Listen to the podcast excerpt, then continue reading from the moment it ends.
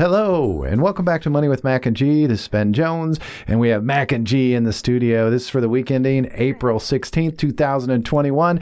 We're so happy to have you here, and we think we have got a great show for you today. Don't forget to like, subscribe, and comment on the podcast. And as we normally do, let's start off with the markets. And Grant, you went last week. McKenna, how about you taking it over from here? Hello, everybody. The markets continue to drive upward as the Dow is over 34,000.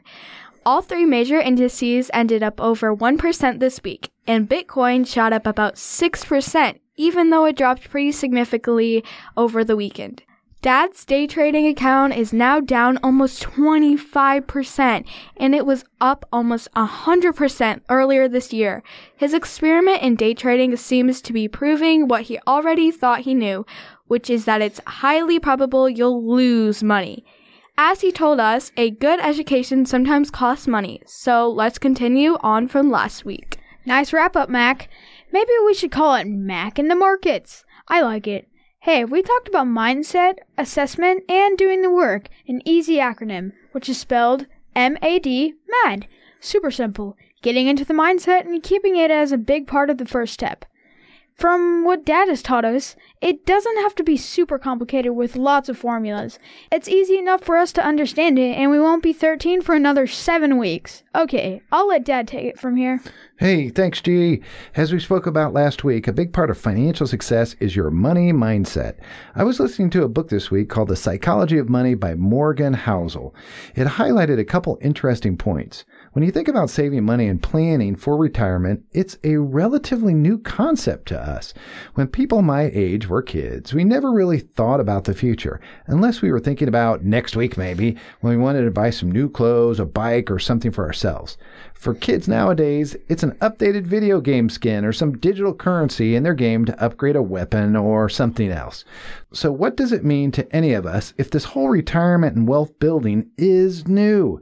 Saving isn't really new in the short term, and all of us do it. And if we can, we save money for a rainy day. But taking that to a whole new level of saving, for instance, for a house, maybe a wedding, for having kids, and even when we retire, where we can't earn a salary anymore, is totally different.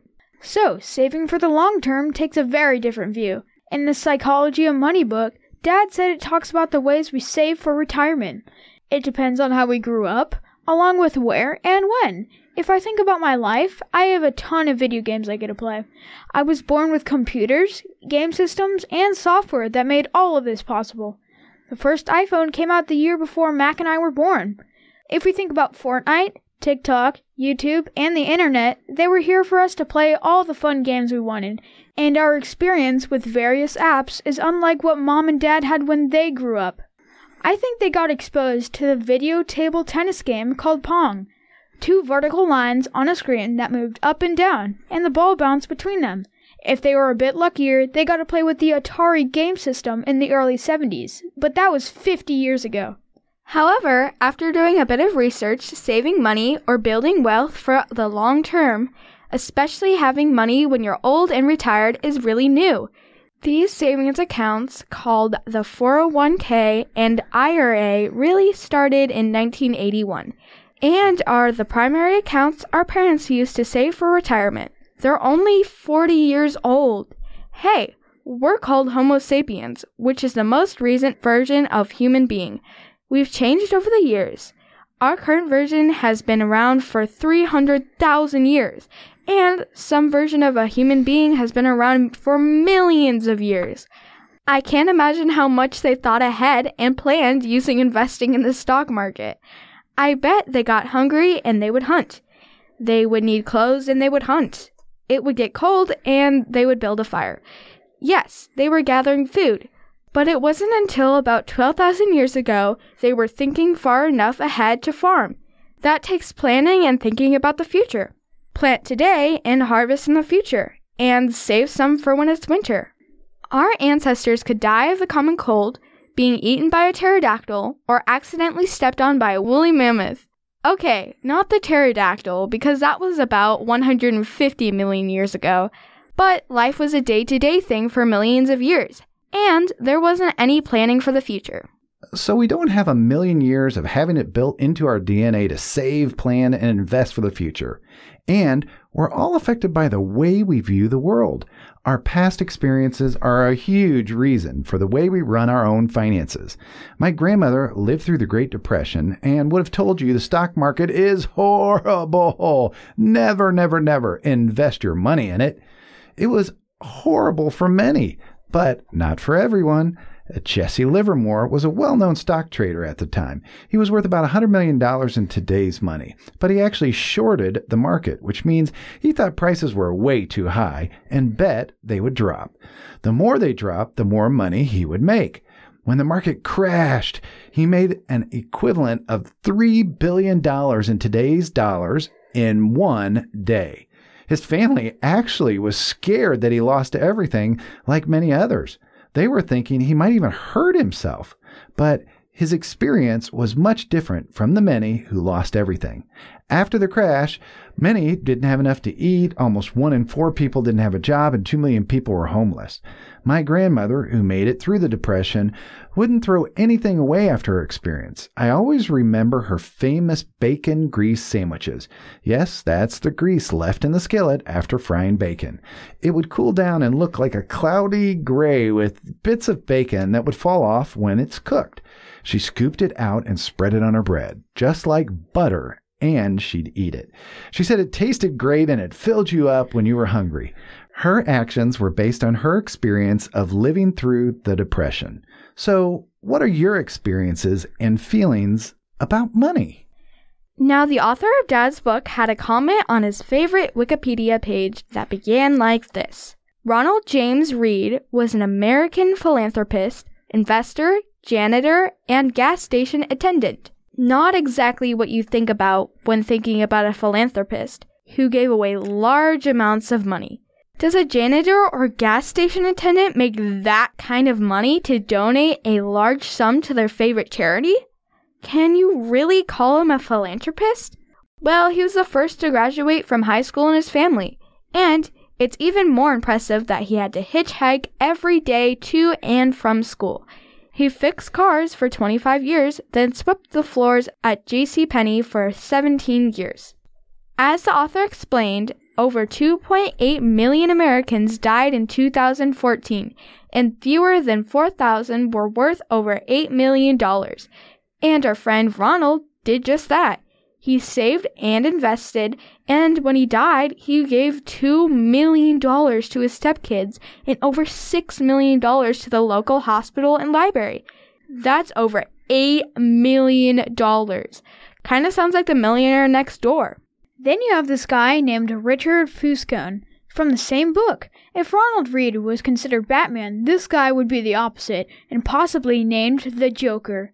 He was Harvard educated. He got a master's of business administration. So that's 6 years of college, which was 6 more years of formal education than Ronald. He was an executive at the well-known financial company Merrill Lynch. Richard probably never fixed a car or swept a floor. He was one of the 40 people under 40 years old who were on the Forbes list of successful business people. That's pretty impressive. It seems like everything that he did was simply impressive and made money. But in the mid-2000s, he built a huge house. It was 18,000 square feet, which is about the size of 6 of our houses put together. It also had 11 bathrooms. Okay, I have to ask, how many places do you need in your home to go to do your business?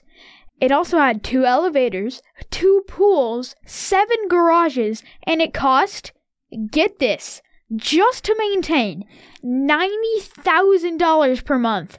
And that's 15 years ago. Then, in 2008, everything fell apart financially in the U.S. We called it the financial crisis. He wasn't making any money, and when he couldn't afford his Palm Beach house, house number 2, the bank took it, then took his mansion and sold it in an auction for about 75% less than what it was worth. This happened just 5 months before our friend Ronald Reed left his $8 million to his family and charity. So, I'm an expert by almost every measure, but what does that mean really? Does that mean I will always beat every non-expert when it comes to investing? No, it doesn't. Finance and investing are taught as being a complicated, exact science full of math, which would be hard for people to understand. But you don't have to know everything to invest, and a lot of times it gets in the way. A friend of my sister's once told me they invested in Apple because their kids came home one day from school and said how awesome Apple products were. He had a nice little chunk of money over 15 years ago and decided to invest it, and now it's worth several $1,000,000. So what does this all mean?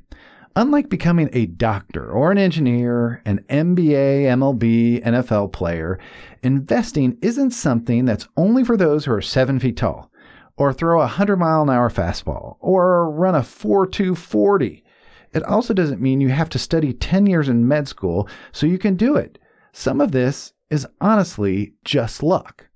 You know who had luck? It was Bill Gates. We think he was brilliant, and he did it all on his own because he was smart, knew computers were going to be big, and learned all the right formulas. But his story may not be like you imagined.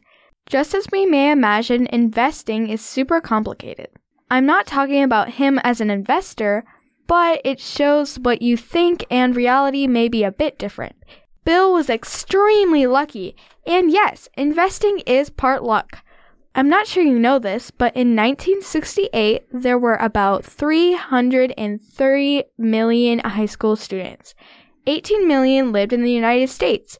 270,000 lived in the same state as Bill, which was Washington.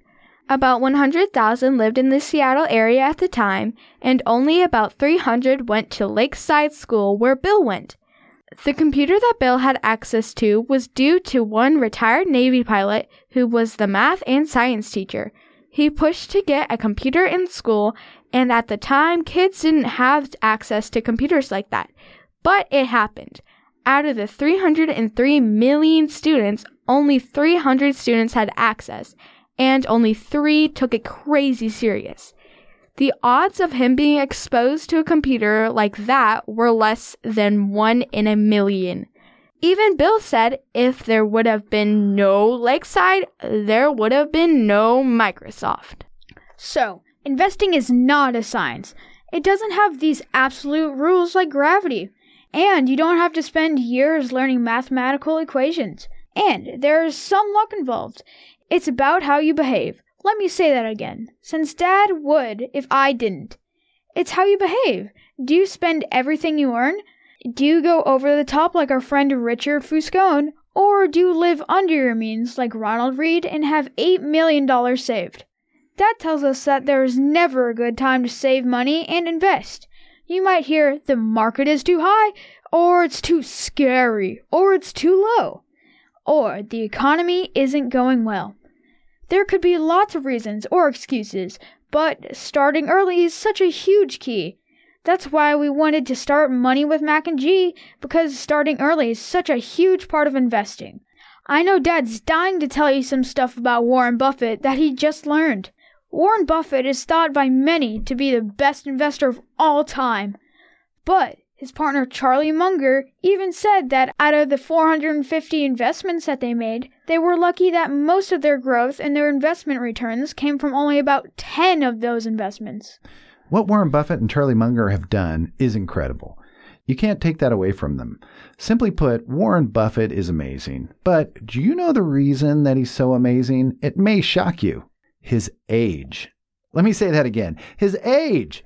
He's now 90 years old and he's worth over $100 billion. But did you know that he didn't hit $1 billion until he was 50? And he wasn't worth $3 billion until he was 65. That's a ton of money by anyone's standards. But the point is that over 99% of his wealth happened after he was 50 years old. But he still keeps going for another 40 years. And that's how compounding works. So when did Warren start saving and investing? Anyone? Bueller. He was seriously saving and investing, now get this, by the age of 10. He's got 80 years of compounding and investing under his belt. But do you know the arguably best investor in history is Jim Simons, who ran Renaissance Technologies, and since 1988, he compounded his money at 66% annually, while Warren was about a third of that amount at 22%. Simons has about a third of what Warren had at the time, because he didn't hit his stride until Jim was 50. If he had hit his stride for as long as Warren, get this, he would have been worth quintillions of dollars. That's past a trillion and past a quadrillion. It's almost hard to make up those words. When we speak about Ronald Reed, who saved $8 million, versus Richard Fuscone, who lost everything, you have to stop moving the goalpost. That just means every time you make more money, you increase how much you spend. You get a 10% increase in your pay, so you buy a nicer car. There has to be a point where it's enough. And this is where the money mindset comes in. We may introduce something mathematical to highlight a point. Understanding the concept is much more important than how the math works. Dad says most people don't know that an index fund, which will mimic the Dow, the S&P, or the NASDAQ, is only 50 years old. And many people talk about hedge funds, and those are only 25 years old. This whole thing is really brand new, and it continues to change. Benjamin Graham, who is one of the founders of analyzing stocks, revised his formulas often because things changed. I personally had to go through college, pay off my school debt, and start to build my wealth in my 30s, which was 20 years after Warren Buffett started. Having parents who are interested in teaching their kids about money is a great first step. But if I would have started when Warren did at the age of 10, I would be about 8 times more wealthy. It's all about your behavior, time, and a little luck. To get that right, you have to know yourself a bit and how to help your children with their behavior. But starting early is a huge key to helping your kids reach their goals. Thanks for being here, and don't forget to like, subscribe, and comment on the podcast, and we'll see you next week. Bye! Bye.